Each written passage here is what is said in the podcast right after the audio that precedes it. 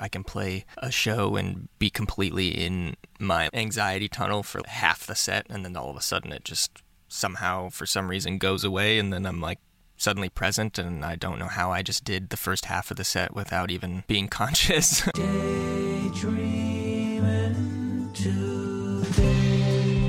Welcome to How Musicians Make It, a show about artistry and industry in music. My name's Adam, and I'm your host. And today I'm talking to Whistler Isaiah, the drummer from the great band Hippo Campus, which has something like 3.3 million monthly listeners on Spotify. They're crushing it everywhere they go, sold out shows, and just coming up with these amazing songs. And Whistler is an artist himself. He is a singer and songwriter who plays guitar as well, and so he's released some music in the last couple of years that I've been really enjoying. And so I talked to Whistler about the music that he makes and how it differs from working with Hippo Campus. We also talk about Hippo Campus and what it's like to tour with a band when you started in high school and went straight from high school to touring, and whether they're good communicators or not, and how they handle the communication aspect of keeping a band together for a long time. They've been touring now for 10 years. And it's hard to it's hard to grasp that since I knew them when they were in high school. I substitute taught at the school, St. Paul Conservatory for Performing Artists in downtown St. Paul, where all the members of Hippo Campus went to high school. And I did that because my wife was teaching there at the time. She did like three or four years there. So, really, they were her students in various different contexts band and music theory and things like that. And I got to know them a little bit as young people and then got to see them crush, right? And just go on the road and, and totally crush. And so it was really great to catch up with Whistler. I've also played softball with Whistler and, and played softball with his dad for a long time. So it's interesting the, the various different connections that we've had over the years. And it's been really fun to, to watch his success and listen to his music and hear the heart and soul in his music. He's really a, a wonderful artist and is very open about dealing with things like anxiety, dealing with dealing with things like performance anxiety. Whistler was in the circus as a young kid too, so he's got a really interesting history, and we dig into all that stuff. So it's a great conversation. This podcast is brought to you by Gig Boss, which is an app that's free on iOS and Android, and it's a way for you to organize your busy career as a musician. That was one of the hardest things for me. Uh, I was a full time trumpet player for 10 years in Minneapolis before becoming a university professor, and I'm still actively performing and touring. And I use my app to organize all my stuff. So I enter all the details of my gigs, and then I have a books page that tracks all the finances and everything, which will be launched soon. It's a really cool. The hardest part for me as a full time artist was keeping track of my schedule and also dealing with tax time, dealing with how much did I actually make this year? And if that resonates with you, Gig Boss is a great tool. I hate spreadsheets. I never used spreadsheets. I tried to keep track of everything on Google Calendar and it just didn't work. And when I would sync it to my phone, I'd try to go back a few months and all that information would be gone. And then I'd be guessing on what I made on gigs. I think I made this. I think I paid this person this. If it wasn't a W 9 gig, I had a problem tracking it, right? So I never actually knew how much I made. Gig Boss is a way for you to know exactly how much money you're making and you can filter things by the group that you're playing in. You can filter things by date range. And then you can keep track of your finances and schedules. You can invite your band members to join. You can link charts and recordings in the notes section of the event pages. It's a really slick tool, and we built it just for people like you, for people like me, active musicians who are performing, who are freelancing, who are band leading, right? So I'd encourage you to check that out. I'm really happy you're here for my conversation with Whistler. I know he doesn't do a lot of podcast interviews, so this is a rare look into his inner workings, into the things that he thinks about when he's making art, when he's making his own music, when he's playing in Hippo Campus, how it works. I'm saying hippocampus like diabetes, like that guy who's diabetes, right? Hippocampus, hippocampus. Anyways, awesome band. Definitely, I'm going to be linking all that stuff in the show notes. Whistler's music, the music of Hippo Campus, and I know you're going to enjoy this conversation with Whistler. And before we get started, follow the show wherever you're listening. So if you listen on YouTube, follow the show there. Subscribe to the channel. If you're listening in a podcast app, usually that's a plus sign at the top of the app to follow the show. Then you won't miss any other great episodes of How Musicians Make It. Here's my conversation with Whistler. Dude, thanks for doing this, man. Yeah, thanks for um, thinking about me. Yeah. so you were just on the road. Did you just get back a couple days ago?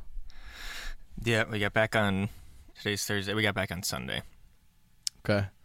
So what is it like now that you've been doing it for I don't even know how many years. How many years have you been doing it now with Hippo Campus? This spring is 10 years that we start since we've started playing together. Ten.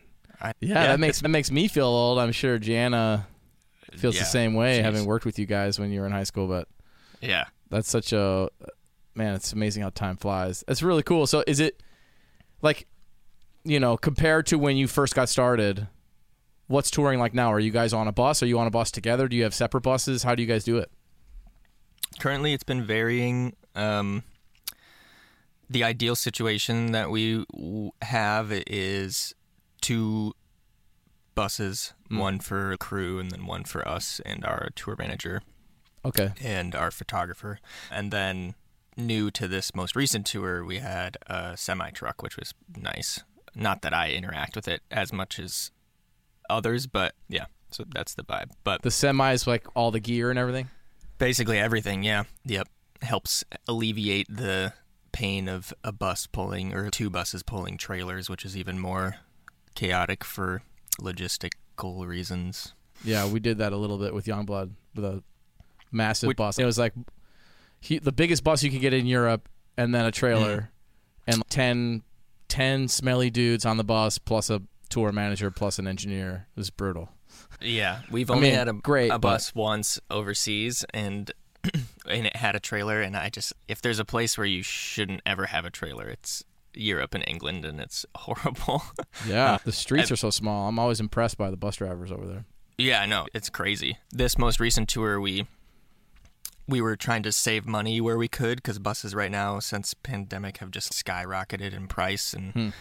all the good buses are like loaned and leased out by all the big country artists for the entire year because they just Wow. like tour.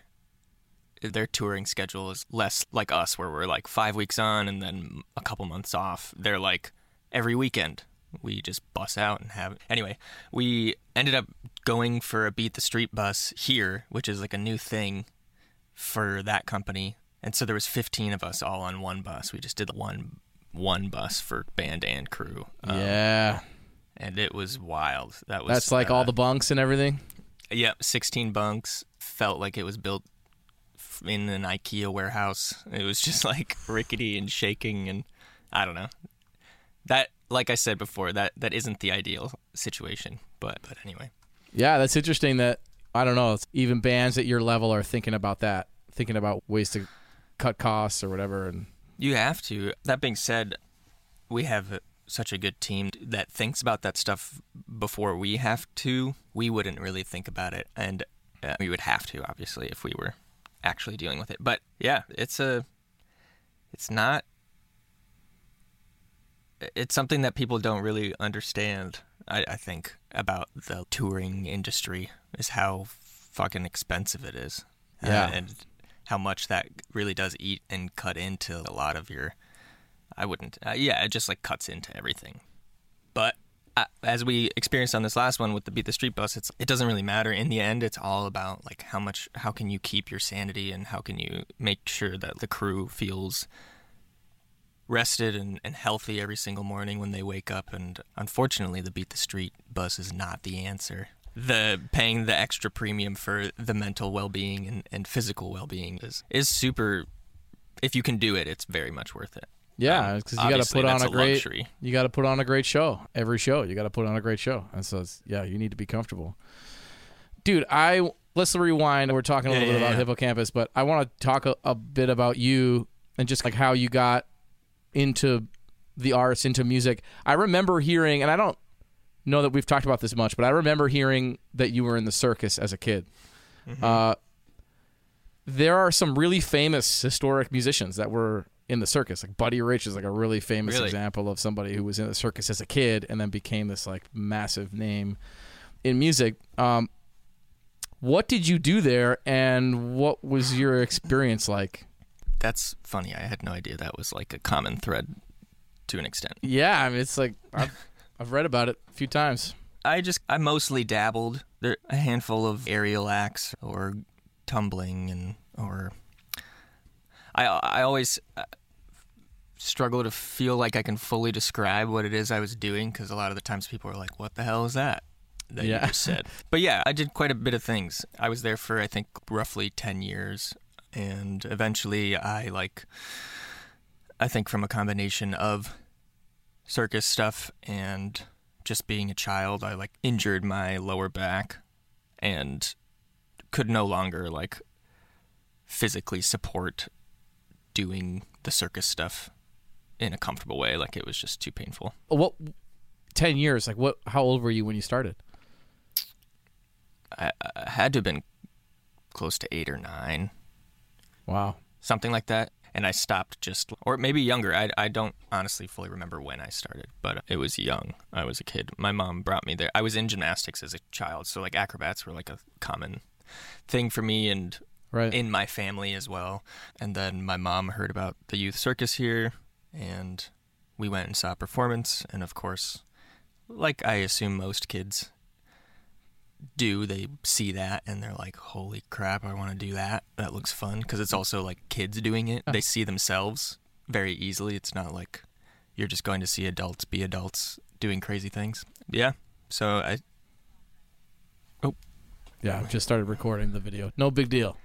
but yeah, so I did that, and yeah, I probably ended around. It was maybe more like eight years, I guess. Now that I think about it, um, ended when I was like 16, or I tried going back after my back injury, thinking that it was good, and I was like, ah, this hurts, and also was like. I've, I'm done with this. Like Yeah. emotionally, I just wasn't attached anymore, and Sure. Yeah. Yeah.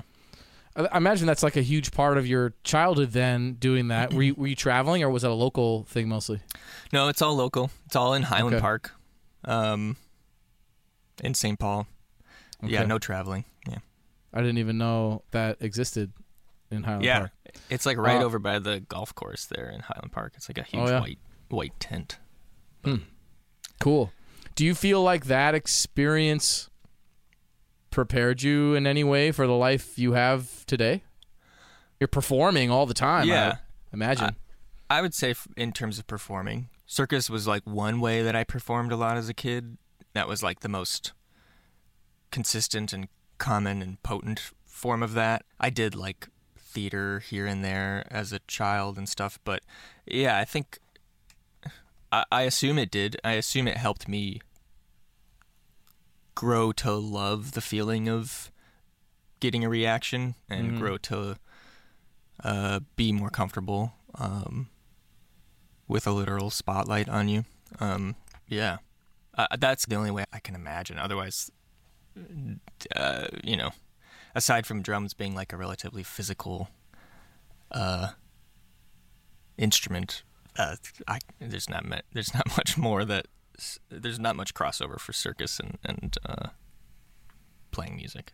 But man, yeah, the performing angle. I talk Yeah. to so many people that deal with performance anxiety, students that deal with performance anxiety, people that have literally never performed before, and then they have to. It's like they're studying music in college, and then they have to go perform for the first time. Mm-hmm. It's like having that background. That's got to be. That's got to take the edge off to some degree. Yeah. uh, Um, yeah, and to speak to performance anxiety, like this might be a little long, but the like where I think having a history in performance does help the most is in this example of like in 2019 I started having performance anxiety for the first time ever.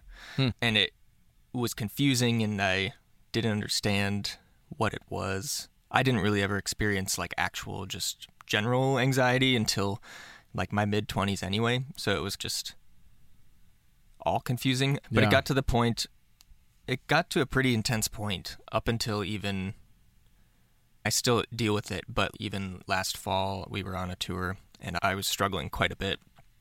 And it's a it's a terrifying feeling.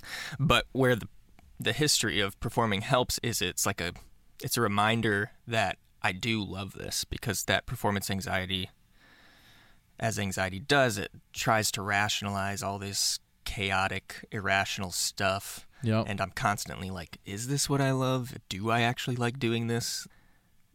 Do I want to be on stage right now? All these questions that are my anxiety just going with it. And in the end, being able to look back on performing in circus and being on stage in the past and even doing like things at SPCPA when we had to perform or doing Yep. talent shows in middle school. Like I was always like so stoked and thrilled and extremely nervous when I did those things. And I think it's about tying that nervous feeling back into whatever this anxiety might be right now. So recently that's been like the biggest help with having that history and that past of performing is that it's like a reminder that I do love it and there's a reason that I'm doing it now and have been able to do it forever without the sense of fear or questioning and confusion. Yeah. Are you working on that in other ways? Like I know people that take beta blockers, eat bananas Yeah. before performances. That's like all these There's- tricks. Yeah, I've been in therapy for about 10 years now. And so uh, I've been, it's been a slow progress in that in terms of going, that's been a help. Been, I've tried some all natural supplemental stuff to help calm nerves. There's lots of different ways, breathing techniques and stuff. Most recently, a thing that my bandmate Zach had gotten me into is doing this like Wim Hof breathing technique. And he's like this Scandinavian like health guru dude. I don't know. I don't really follow him, but it's this like really specific kind of like hyperventilation breathing technique Yep. uh, that just helps focus, and that's been really helpful on this most recent tour specifically. Um, but yeah, I've been working on it. It's this Yeah. last tour we did has been the best tour I've had since uh, experiencing that stuff. Um, in terms Yeah. of yeah, it still happens every once in a while, and I can play a show and be completely in my like anxiety tunnel for half the set, and then all of a sudden it just somehow for some reason goes away, and then I'm like suddenly present, and I don't know how I just did the first half of the set without even yep. being conscious. um, Yeah. but It's it's interesting. I've definitely been there in terms of playing a song or two and then snapping into reality and going, "Here I am. Now I'm here. I feel better." Yeah. I imagine that it's encouraging for people to hear that somebody like you that's doing this at a really high level still deals with this, even though it's obviously not a fun thing for you to deal with. It's so many people Yeah. deal with these kinds of things. Hearing that somebody at that level is dealing with it, I'm sure is some kind of some kind of like a light at the end of the tunnel. It's like, oh, okay. for sure, I I mean, it's it okay only for me to deal. Yeah, and it half sometimes I like look at artists who are even bigger and I'm like, how the hell do they not crumble? I don't know. It's yeah. It's I don't think it's talked about nearly enough because I think a lot more people have it than we know. And that's okay. Anxiety is something that's a personal thing and it's not necessarily doesn't need to be shared or talked about. But I do think it's helpful to express it and because if it stays pent up, it stays real and it stays. Yeah, Um, like you said, your mind starts to rationalize things and try to trick you into doing something that you don't really want to do. Maybe mhm. like stopping playing music. I definitely like. I have never really dealt with anxiety, and then de- you know a little bit into the pandemic, I started dealing with it, waking up with a lump in my throat and stuff, and I was like, "What is going on?" I had never really yeah. and I cleaned some things out of my life and I started exercising a lot and it went away. Um, but it's not as easy a fix for a lot of people. Jana deals with it. Never like it seems like with her, it's never about performing though. It's other things. It's like performing For sure. seems to come really naturally to her and everyone in her family. Yeah. It's just built into their genes. But speaking of genes, I know your dad pretty well ish, and he was an actor for a long time. Still does it. Did he do that w- growing up with you? Is that how you got into doing theater things? Was his inf- did his influence play any role in you being in the arts? he wasn't active in that in the arts when I was growing up. His influence was more just the support of doing it. Like he was always supportive of, of me doing that. My mom actually was the more active one in the arts when I was growing up, and I think there's a lot of yeah, I think that she had a big hand in in terms of me actually seeing theater and like I said going to the circus and she was a big extrovert is a big extrovert so she like was very much about finding things and going and doing things and but yeah I and I got to see her perform a couple times some of the stuff I was just too young and she it was adult it was just like theater that I wouldn't have understood or yada Right. yada so yeah I think they both played a role. I think the biggest is just that they were both being artists themselves. It allowed for the potential. It allowed me to have the ability to be an artist because they were wanting. They were like in full support of that, and thankfully they didn't do like I've heard stories of like parents who were artists and it didn't do do well, and then immediately they're like, "You're never going to be an artist" because they have like trauma with it, and for them it wasn't that. It was like, please go do yeah, it. yeah. And you went. You said you went to St. Paul Conservatory for Performing Artists. I remember meeting you and the other Hippo Campus people. I was like subbing for Mike Vosich a little bit. My mm-hmm. wife was teaching there. How did? What I remember is like you guys played a lot of different kinds of music and different configurations of people. And like I remember going to your garage one time and there was like a mm-hmm. sort of like instrumental jam kind of thing happening. What was that experience like at SPCPA that allowed a band like Hippo Campus to form? Yeah. Or is it nothing? Has, does it have nothing to do with SPCPA? It does and it doesn't. I think. yeah, that school's changed a lot too, and it changed a lot while in those four years that we were there, especially the instrumental program. I think, and I think, as much as it was like a bummer then, in the moment, we were a big hand in it changing, hmm. because when I showed up to that school, it was still very freeform in terms of the instrumental track. And it was like, was just, they were allowing and still trying to hone in on what it is that they wanted to do. yeah. And at that time, Bobnik was a, a big part of that. And, and he was actually, as much as he is a jazz player himself, was very supportive of branching out and finding different things and, and very supportive of the, of the student doing what made them feel fulfilled and happy and Yeah. Um, cool. which was huge. And not to say that wasn't always the case going forward with other teachers, but um, I think he went against the grain of the school's desires to an extent to allow the student to really breathe, um, which I think is uh, super important. But that kind of atmosphere allowed for me, Nathan, and DeCarlo, and our friend David to create a band out of an ensemble from class basically. You know it hmm. was like a the school was pushing for like for this project you guys go pick ensembles and do something. I don't know what the assignments were. Of course being high schoolers we were like we're not going to do that. We're going to just do whatever we want or create a piece of this or j- so we just went off and we started making that instrumental music which you definitely saw and i think we performed in your apartment building once for the- Oh. for an art whirl thing. Um, yeah, and that was the birth for me and Nathan and DeCarlo for, of that like kind of thing. DeCarlo's nonstop playing with everybody and doing everything all the time, but um, He was Yeah. was he playing bass in that? Is that yeah, right? he was. Yeah. That's right. Um, and at the same time, but not within the school program, um, Jake and Zach from Hippo created a band, and because it wasn't within the school program, just because Zach, I don't think, was in our high school at the time, or once he was, Jake was in vocal, so just didn't they didn't have the luxury of doing that. Yeah. Anyway, long story short, the school definitely at the beginning catered to us being able to do that and create this bond as friends by making music like um which is something that you usually have to go out of your way to create, you know, outside of school. Um so to be able to spend a couple hours every single day just doing that f- as a part of your like curriculum it was very helpful.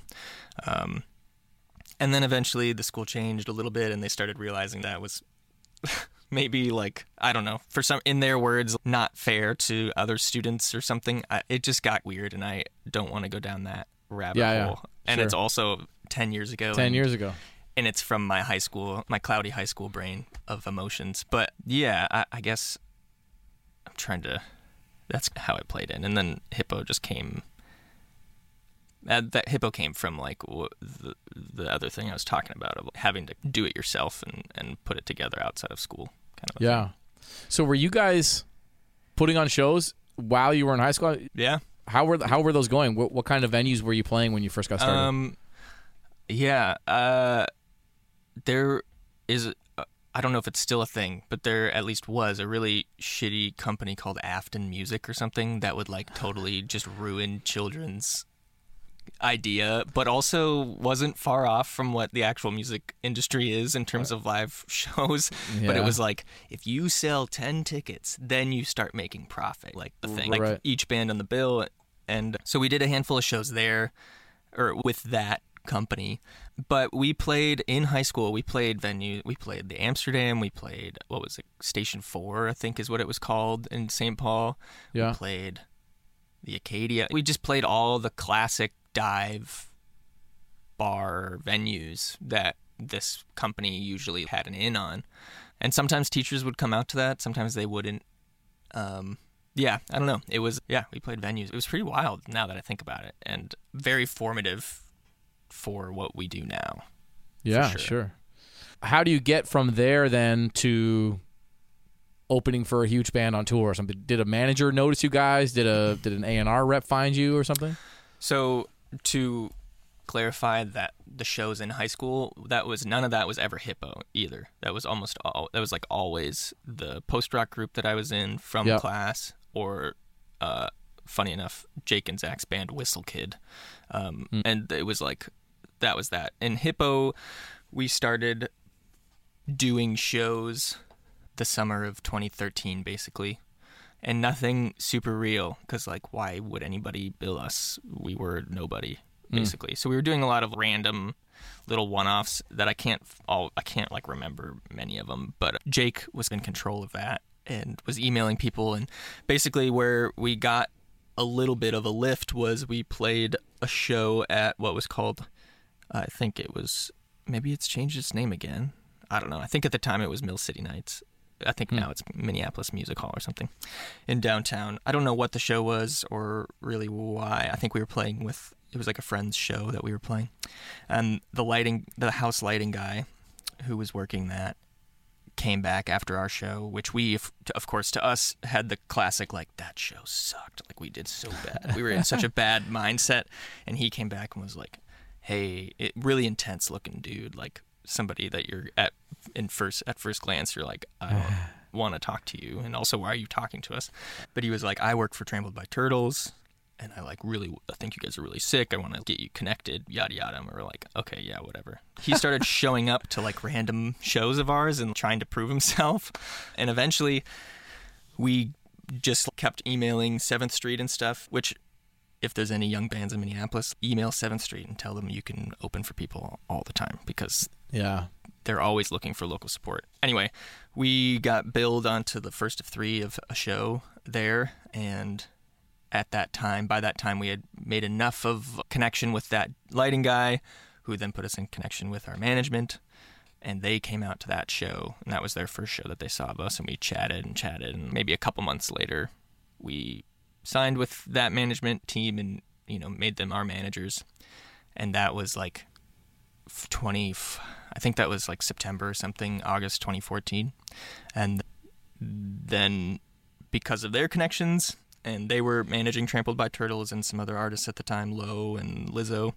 Um, They had booking agents, you know, because of all that, we got everything that came with that. And so by the spring of 2015, we had um, booked our first opening tour where we opened for the Mowgli's and we got 150 bucks a night to Wow. to follow them for 5 weeks across the country. Oh my god. yeah, it was, it was- uh, yeah. That's really as condensed as I can make it with my rambling mind, but Yeah. yeah. That's that seems. I don't know. Like I can't, I can't imagine somebody being like, "Hey, I want you to open for this band," and we're gonna pay you $150 a night as Mm-hmm. a band. Like at this stage in my life, you know what I mean? Like That could it's like it's like you'd have to be in a certain either you know some kind of independently wealthy person or like you're in a certain stage of your life where you can just you know crush ramen noodles and Mm-hmm. play shows every night and hope that it builds into something Yeah. it seems it's like I think a lot about our circumstances and the world that forms around us and how those two things interact. And it just seems yeah it's like you guys were met at the right time to be able to do that kind of opening gig. I imagine like more opening shows like more opening tours came out of that. Did you start to build an audience through those openers? Did you feel like those were Totally. effective? Like i always wonder like should we only play headlining shows? Should we open for bands? Right. Yeah, that yes. I'm trying to think of how to Yeah, I think I was just thinking of like you were mentioning being of a certain age and like body to be able to handle that. I wasn't even 20. I think I was maybe 20 when that happened Oh. when we left on that for the first time. So we were very young. Zach was 19. Like we were of the right mind and we, it was just like the perfect timing for us being Yeah. like just out of high school two years out of high school like i'm done working at the grocery store. Just get me out there. Yep, like it didn't yep. matter really the amount of money. All we knew is that we were paying our tour manager and merch lady half. She did everything. She was getting half of that and the rest of it was just going to gas. Um, yeah. anyway, yeah, we got I, we were seeing it as like a yeah, it's a bit of a gamble, but it didn't. I guess it didn't feel even like a gamble. It was just like we're gonna do this, and hopefully something comes of it. And right we were opening for a band that uh it just it worked like their audience was looking for something and we happened to be able to supply that even being first of 3 and there being always way less people in the crowd during the first of 3 yep um it just worked and i think caught on a little bit during the tour and people started re- like talking cuz like the crowds the fans like true fan people definitely talk a lot. And this was that was a while ago. It was eight years ago. And now it's even more intense with discord and everything. Like they know exactly what set you're probably going to play the next day and all this stuff. But wow. um yeah it caught on. We did a we did another like year I, I would have to say like a year and a half of some supporting gigs while in the middle and in the lulls of all those like doing headlining runs like just getting out there back in the van and trying to see what we can do yep on our own. And it just, we were very fortunate to be able to do that and to have it continuously just keep leveling up and being successful and gaining more following and being able to book bigger venues and bigger venues. Did you have merch at that time in the early tours? Yeah, first first run we had merch and we like I remember being in control of not selling it but sorting it and rolling it all up. I taped each individual fucking t-shirt. Yeah, rolled each, each individual t-shirt which now like when I watch our merch person do their stuff I'm like I that was such a a noob way of doing it. now it's like watching them count through the shirts and they just like fly. I don't know. It was funny. But Yep, yeah, we, yep. we had merch, which was also a huge help. If you can get decent merch and you can get people to buy it, that's where you're gonna be able to get your five or ten dollar per diem at that level and Right. be able to get some food. And even now, still, merch is such a huge aspect of our touring income Yeah, that we rely that we rely on for sure. And we've historically, for some reason, I don't I, because our fans are amazing, sell a lot, and we do really well when it comes to merch. I think it's our fans, but then also one of our band members from the band that played in your apartment building and stuff, David, is a graphic designer, and he was designing like all of our stuff for a really long time. Yeah. Anyway, Yeah, it's cool. Yeah, young like the same thing with Youngblood is we would do enough merch that it's that's basically how we're able to pay a ten piece band. It's like the the Jeez, fan yeah. base is super loyal, and it's like without the merch sales, those tours don't happen. It's like Yeah. there's no way. And we would get in a big advance before a tour to print all the merch, thirty thousand dollars or something, uh-huh. and then we pay the advance back after and it's like people are borrowing money from their parents it's like even still deep into the band's life it's still that model of borrow money before the tour print shitloads of merch sell it all on the tour pay people back after, but it's enough the everybody can get paid. Yeah, Uh, that's still the business model for a lot of bands and stuff. That's what Live Nation lives off of. is is advancing money to people and then and then getting it back over time. okay. I didn't even know that's how For Live Nation part. did they it. can do that. There's that kind of a company. There's I'm, I'm sure there's uh, that I can't think of a handful of others, and we've been fortunate to not do that. But yeah, there, we've opened for the bands in the past, or or are friends with bands in the past who you know. And a lot of the times, that's probably what some of these larger artists are doing too. Like the arena artists, they just get huge advances, especially at that point because it's just guaranteed. It's not even a risk. But there are bands who need that bump, what you're talking about with Youngblood, where you guys need a little something, but you're just printing merch for it, which is really the best way to do it because then it's just going back. It's not here, give us this money, and then you'll get money from our shows, which is, I don't know. It's a messy, It can't get messy, messy. world. Yeah. Yeah. But- So you know, I didn't have this question written down, but now that we're talking, I'm curious. Like, I remember when people first started like singing our songs back to us with Nooky Jones, where it was Mhm. like we'd have a full house and everybody's singing the song, and I was like, "Damn, this is incredible." Do you have a, a memory of when fans really started to know your music, Hmm. singing along with you, and and like, you know, on shows? Yeah. I I don't have a specific thing. I, I I can only imagine it probably started here in Minnesota. Minnesota was always, especially during the time where we were like really grinding and trying to make something of us, our, of ourselves outside of Minnesota. Coming back to Minnesota was always a huge sigh of relief. Thankfully, it's been very supportive to us, and yeah, I, I just remember those shows always being like the goosebump shows. Cool.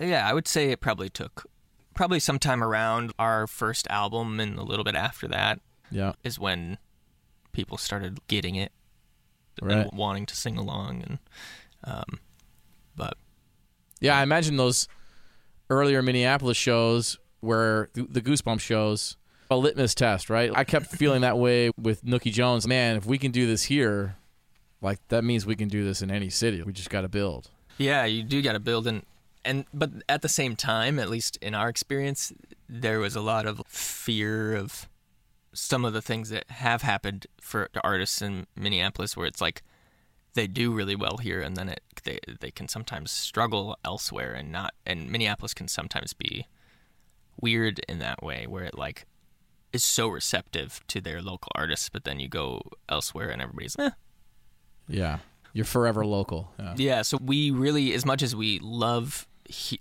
being here and being from Minnesota and being able to put it on a ma- on the map in a really specific way, and like support now the bands that are coming f- out of here and our younger peers and whatnot. As much as we love all that, we really pushed as hard as we could to not be a Minnesota band. And I'm sure with you guys, like you're saying, like you noticed, like this is doing well here.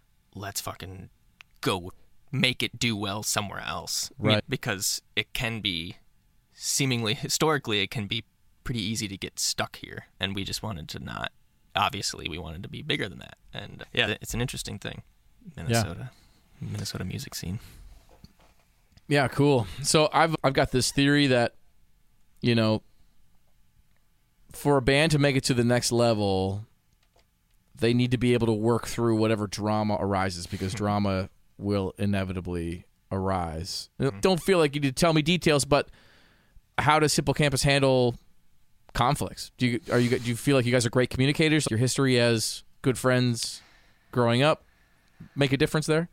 it does make a difference in the sense that we're bonded i would not say that we are great communicators Hmm. i would say that we all we all love this project like so deeply that the idea of it failing and not continuing is terrifying Hmm. and I think that shared, uh, like unspoken shared feeling and experience is what has kept us together for as long as we have, as long as we've been together, especially without great communication. That being said, when we've needed to, we've been able to sit down and have our fireside chats and yell at each other, express love to each other. But since the pandemic, the pandemic really, like, for the first time in seven years or whatever it was, since it's been three years since then, we didn't pull, like, that was, I hadn't been home for longer than three months at a time in seven years. And so it really just changed a lot for us and really threw everything into perspective a lot more and really forced us all to have to deal with ourselves, but then also learn to be friends hmm. again, not just business partners that were friends and are friends, but Right. like that's the trickiest part. And so it's taken a while and those 3 years during COVID have been tricky and challenging and there's been a lot of changes emotionally and that have been good and we recently started band therapy together, which has been good and we do that Wow. occasionally and or when we're in the swing of it, we do it weekly or bi-weekly and and that's been very helpful. If anything doesn't even if nothing comes out of that session that day specifically, it what comes out of it is like the fact that the four or five of us uh like um got together that day with the intention to listen to each other, which is helpful. The So we're- opportunity was we're- there. Yeah. Yeah, it's a it's a work in progress, and it will always be. But I think the bond of brotherhood, kind of that we have from high school, and the fact that we really did build this from the ground up between us, and it wasn't made outside of us really in any other way, Yeah. is a really helpful. F- factor into us it's truly our child and our baby and it's it's like you're married to a handful of people i'm not Right. actually married but I, I, that's like a, an analogy that my therapist brought up right away it's you have to share a life with yeah and so keeping the small things small is really important Yep. but not but also express things when you need to express things because um yeah if you don't then it just builds up and we're pretty avoidant humans the four of us um so Sure. or the five of us, yeah, um, with DeCarlo and stuff. Eh, eh, We're all just, and then anytime we actually do talk, it's actually good. I don't know. That's a Yeah. long. No, that's great. It's great to hear, and that's a good lesson for anybody that's trying to make a run with a band. It's, it has miscommunication or no communication or whatever drama has killed a lot of great projects. Oh. Yeah, yeah. I like I got other questions about Hippo Campus, but man, I've been listening to your music mostly leading up to this, Huh. and it's just been Fun. really fun to to listen to your music. I really like it genuinely, and I was just I when I first started searching for it, I searched on YouTube and I found an acoustic version of Baseball Cap from something you did in 2020 during the pandemic. You did an online thing Oh, yep, yep. and it was beautiful and i was like man this is beautiful and it's just you and your acoustic guitar hmm and then i heard the album version and i was like holy shit just like the production the electronics I, so I, I guess i have some questions Yeah. about about like how you go from writing a song on guitar to making it and the choreography oh man it's beautiful how you go from making it like an acoustic thing into this like sort of pop Right. landscape did you Mhm. work with a producer is that all like you fumbling around at home how, how did that come together Yeah, I so my writing process tends to always be for the most part just me and acoustic guitar.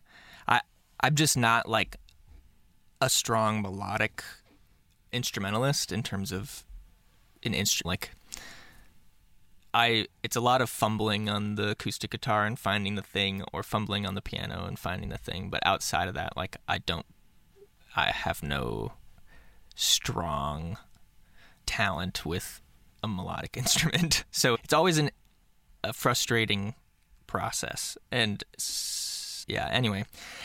But the production mindset of it all I guess I tend to lean towards that kind of super percussive pop space.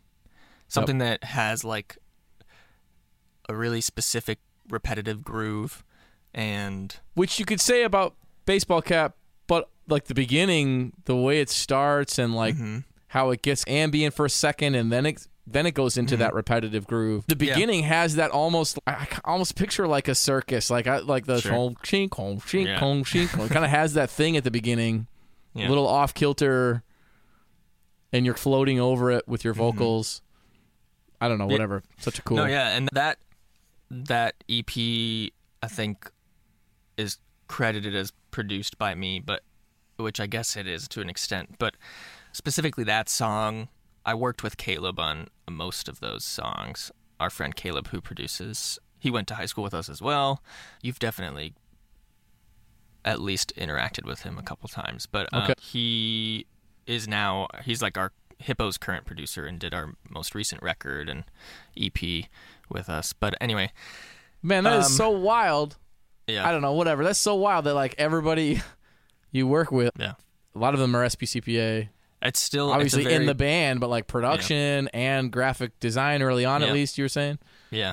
It's a potent. That was a potent class of of creative students. Yeah. That inst- and they're all they're all instrumental students, which is wild. But yeah, the production stuff. I just showed up and, or actually, I went away for a couple weeks to a place that my mom's family owns in Colorado and just sat by myself and tried to reimagine that song because that song specifically had been been that acoustic version for a really long time Yep. very singer songwriting kind of stuff and I just started playing with a TR8 and adding some groove to it and that's when that aspect of my songwriting started where I like would find a beat and also then fumble along with the guitar Yeah. Yeah. which did help and obviously I, I, it's yeah it's funny to hear me say that because it sounds so basic in comparison to things but um yeah uh caleb was definitely helpful in terms of expanding that world and nathan helped and jake helped on that one like to create some of the crazy sounds and nathan's doing all the like fluttery guitar and yeah.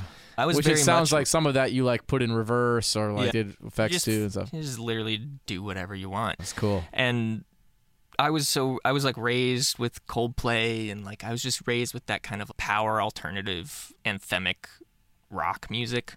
So that's definitely a big that w- that's like a big influence on that EP I think for sure and and and Radiohead was also a big influence. It always is, but yeah. Uh, I don't know how it was pretty wild that song just became as epic as it became production wise because it was so not it was literally just the version you saw of me doing Right. acoustic stuff and I then it really- just blossomed into this like wild I, yeah it's interesting to hear to see it as a circus performance almost Yeah. Especially at the beginning, I just had Yeah, that, yeah. and it's probably because I knew of your history with that, Sure, but it's just I, like I heard that in the soundscape of that real early chunky chunk thing that's going on under your vocals. I think the real strength in your music is the transparency, is like the storytelling. So Mhm. you're talking about how your parents sat you down with a fire burning, Mhm. told you that they were going to be splitting up, and the whole the whole record feels a bit like therapy to me. Is that do you? Is I imagine that music for you is therapeutic. Is that true? Hundred percent. Yeah, yeah. I think I it's a double edged sword for me. That transparency. I want to be able to be more cryptic and less obvious in my lyrics, but Sure. I really struggle to do. And the reason I have a desire to do that is just because I feel like, for example, bands like Coldplay. Some sometimes that feeling of obvious lyrics and very transparent words can come off a bit hokey and so I, I tend to have an insecurity about that of oh this is just such basic wordage. It's not whoa that's such great. People like jake and nathan too are like really good at combining words to tell a story but also make it super unique and not you're not going to guess the next word that they say. But anyway yeah i the transparency thing is that was honestly a potential name for the EP actually and now that I'm remembering that as transparency. But it was too on the nose. It was too on the nose Too and on- I felt god damn it that's like way too cliche. That's part of that was like the influence even through to the the album artwork I made like it's all those photos that are like meant to be one collage that are all just you know yeah it is therapeutic for me the music's therapeutic uh, i can't not write and sing about the shit that damaged me and the shit that also helped me grow and to anybody who continues to listen i'm sorry if you get bored of that That's just how i think i'm having to accept that's just like who i am and what i'm going to be doing So yeah, yeah, and then going to write obviously over time that that refines, and we're pushed into new areas because we're continuing to create. I think that's a, a beautiful part of the process of being a musician and being an artist that releases music. Yeah. In the long term, not just like here's one album and now I'm going back to working at whatever this job is and never playing music again. sure Yeah. It's like, yeah, just keep going.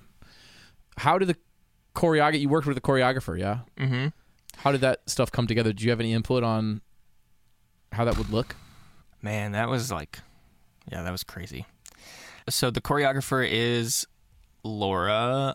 I I don't know how to pronounce her her actual last name. Her last name's hard to pronounce. Hmm. Let me find it here. Laura Osterhaus. That's what it is. Laura Osterhaus. Also, her so she's tight. I l- met her through our now keyboardist Sam Rosenstone. Oh yeah, Sam's been out with you guys. I remember. Yeah. So they're married. Okay. and so his wife Laura was the person that I talked to about doing that. And for some reason, I just had an itch when I was making that project to do the thing that kind of terrifies me the most, which is dance. Partially because I know if I were to ever focus in dancing in my life, like if I were to focus on dancing in my life, I feel like I would be really, I would become, I could become really good at it. I just have that super egotistical confidence about myself in that sense. but I just like trust and, and know that my body can do things when I want it to physically. Anyway, so I was like, I'm going to do this. It terrifies me to express myself this way because I'm like pretty reserved in that sense. And no, I didn't really have much input on the choreography. I could have, but I didn't know what I was doing. And I just, she just came up with all of it. And I for sure was like, I want I don't want to be the only person. I want two other dancers, which the two dancers that are in that group are freaking crazy and they're top-notch dancers that I very much am thankful and great very grateful for their willingness to do that with me. Yeah. The video, I had my friend Robin shoot it. He was the cameraman, and he did the first edit, and then I did a little bit of editing, and then I hired this editing and production duo out of New York to affect it in the way that it's affected. And they basically projected it onto a wall and then filmed the project- projection, which is why it's framed like that and is like Yeah, a yeah. color and and all of that. Yeah, I, I did have that thought. This is an interesting choice, especially because so much is consumed on cell phones now. It's like the video is actually smaller because of the way it's framed. So I didn't look at it on the cell phone. I was watching it on my laptop, but I thought, I wonder what this looks like on a phone. Yeah. And I, That's I good kind of like the idea of fuck everyone who looks at things on phones and listens to things without headphones in. You know, like that idea of like we're gonna do this way. Uh, but yeah, so I don't, you know, I don't know, I don't know that I have a question surrounding that, but I just thought that was an interesting choice. No, I never even thought about that. I Yeah. probably should have. Um, but but yeah, that's what a lot of that project was too. Was just like I just wasn't really thinking. I thought of I thought f- a little bit about how the audience would perceive any of it, but as, as soon as I started doing that, then I just was like not doing it for me anymore. And even then, I did release that for me. I needed to do that. But there is an aspect of my bandmates releasing music as well that pushes me to be like, oh, maybe I should release something. And I've been battling with that a lot recently of why do I want to release something again?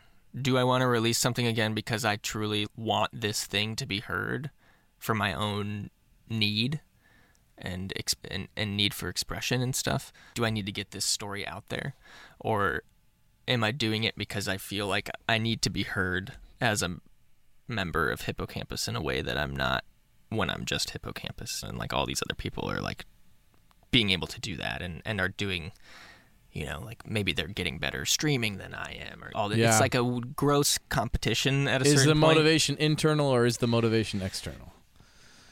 And Yep, and that's why I don't do podcasts all the time because you, you said that in four or five words, and I still haven't been able to figure that out. But yeah, I think exactly. it's something everybody deals with, Mhm. and like, I mean, we got into music because we were drawn to self-expression. I'm, I'm sure of it, but also there is an aspect of feeling the energy of a crowd and feeling the energy of people who are listening to your music and getting external validation, and it's like all these things are things we grow accustomed to, are things that we enjoy feeling, and I can get how that can feel phony and that can feel like it comes from an insincere place. But I try to bury all that shit.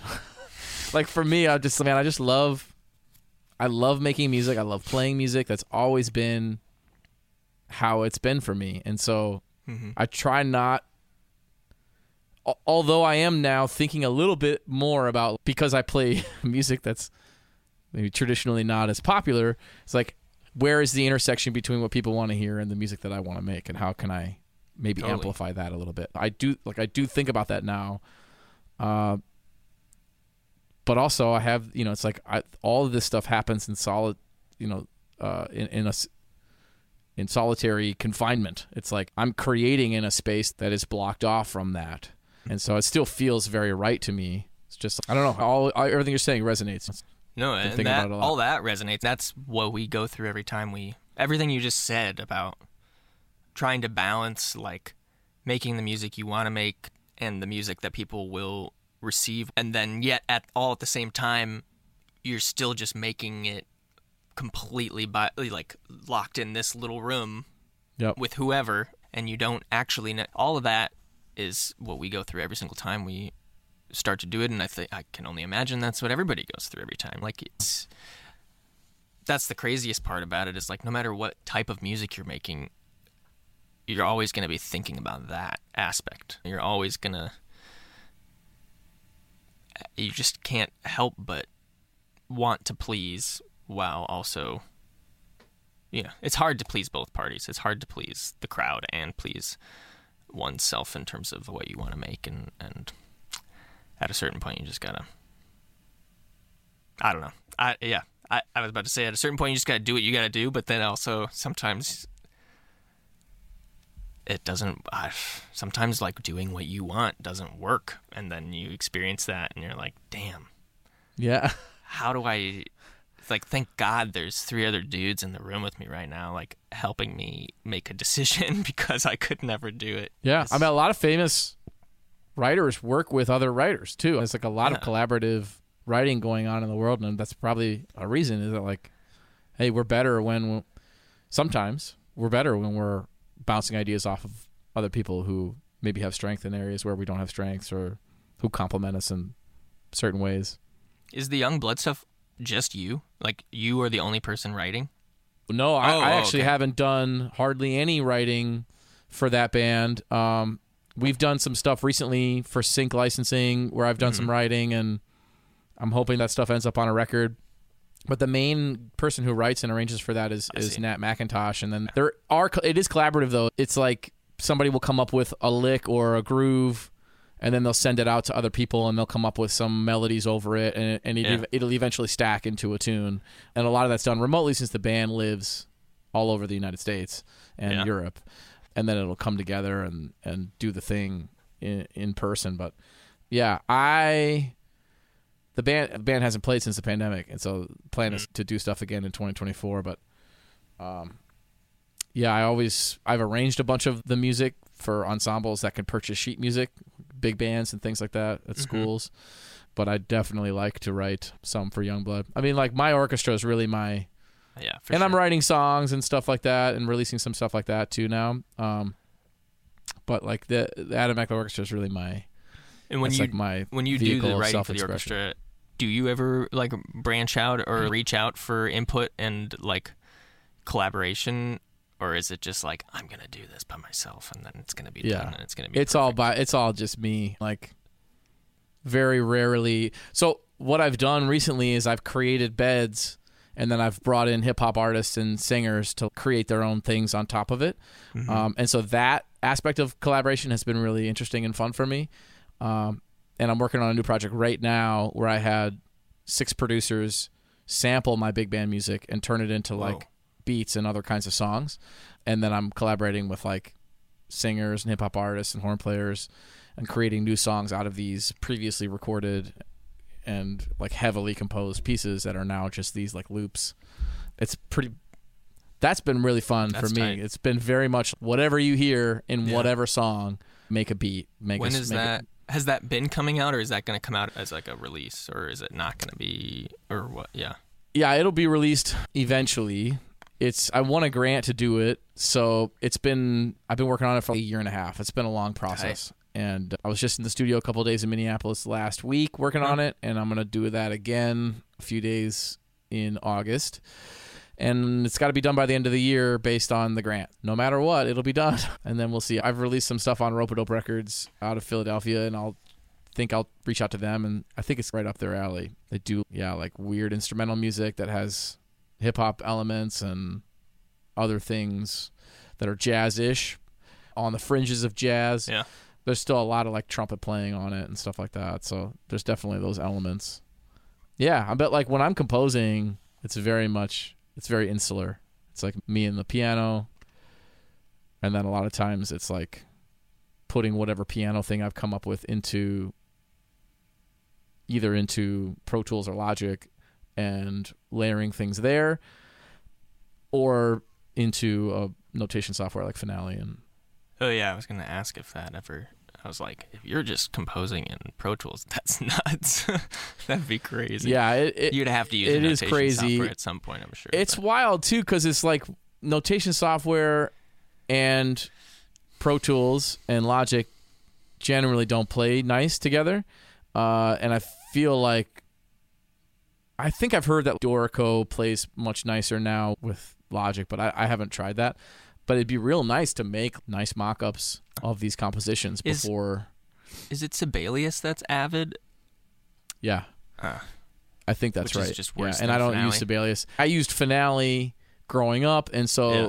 That's just what you're used to. Like, dude, I've been using Finale for 20 years. yeah, yeah. That's insane. That's, That's, like, me with Pro Tools. It's the idea of using like Ableton and Logic. I'm like, I could really just spend time doing this, but like, I don't need to. yeah, that's I learned to edit on Pro Tools from uh, a friend, Jason McGlone, who's an engineer in Minneapolis, great Sure. engineer. And he like taught me how to edit on Pro Tools, and so it's been Yeah. hard for me to do anything else because I'm I'm like so fluent now Mm-hmm.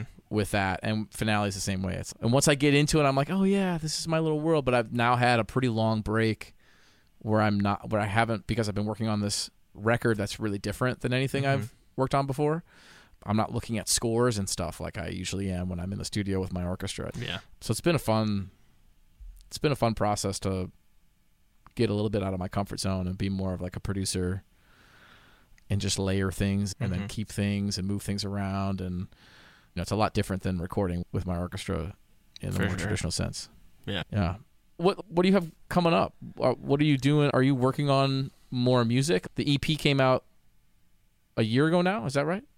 No, we had an album come out. Or oh, me. Yeah, you. Ah. new Hippo. I wanted to ask about the new Hippo because the new Hippo to me, man, that sounds like 1990s alternative rock nostalgia to me Yeah, yeah. in a really 100%. interesting way that I was not expecting. But what are you what are you up to? Oh man, what am I up to? I might dabble with some tunes and and try and get something out there. Yeah, the EP came out in 2017 or no, 2017. 2021. 21, Um, yeah. um, and yeah, I don't have any plans to release a project. I think that is the motivation. Like, where's the motivation coming from? Is still a question for me. So I'm still Yeah. trying to figure that out. And uh, there was like a, a Rick Rubin clip that I saw that was just like him being like, release everything whenever. Don't limit yourself to releasing something because you're worried about what people might think about it, especially if you're an up and coming artist. And I am not trying to make something of myself as an individual artist. I'm just trying to remind myself every time when I start thinking about a release that this is simply just for me. It's not for the purpose of becoming something. right. Which you have the luxury of doing Uh, because yeah. you have this really successful project. Yeah. That's great. obviously it's really hard to tell your ego that it's something that helps me like take the weight off a little bit and not be like, is this mix perfect? Is this song perfect the way it is? Can I release this or will I just regret that? And it's who fucking cares? Nobody cares. Only you care. And if you think it sounds pretty cool, just polish it a little bit and then somebody else is going to think it sounds amazing. Like Right. Somebody will love it. That's a guarantee. It's just yeah, it's can you love it no matter what. Yep.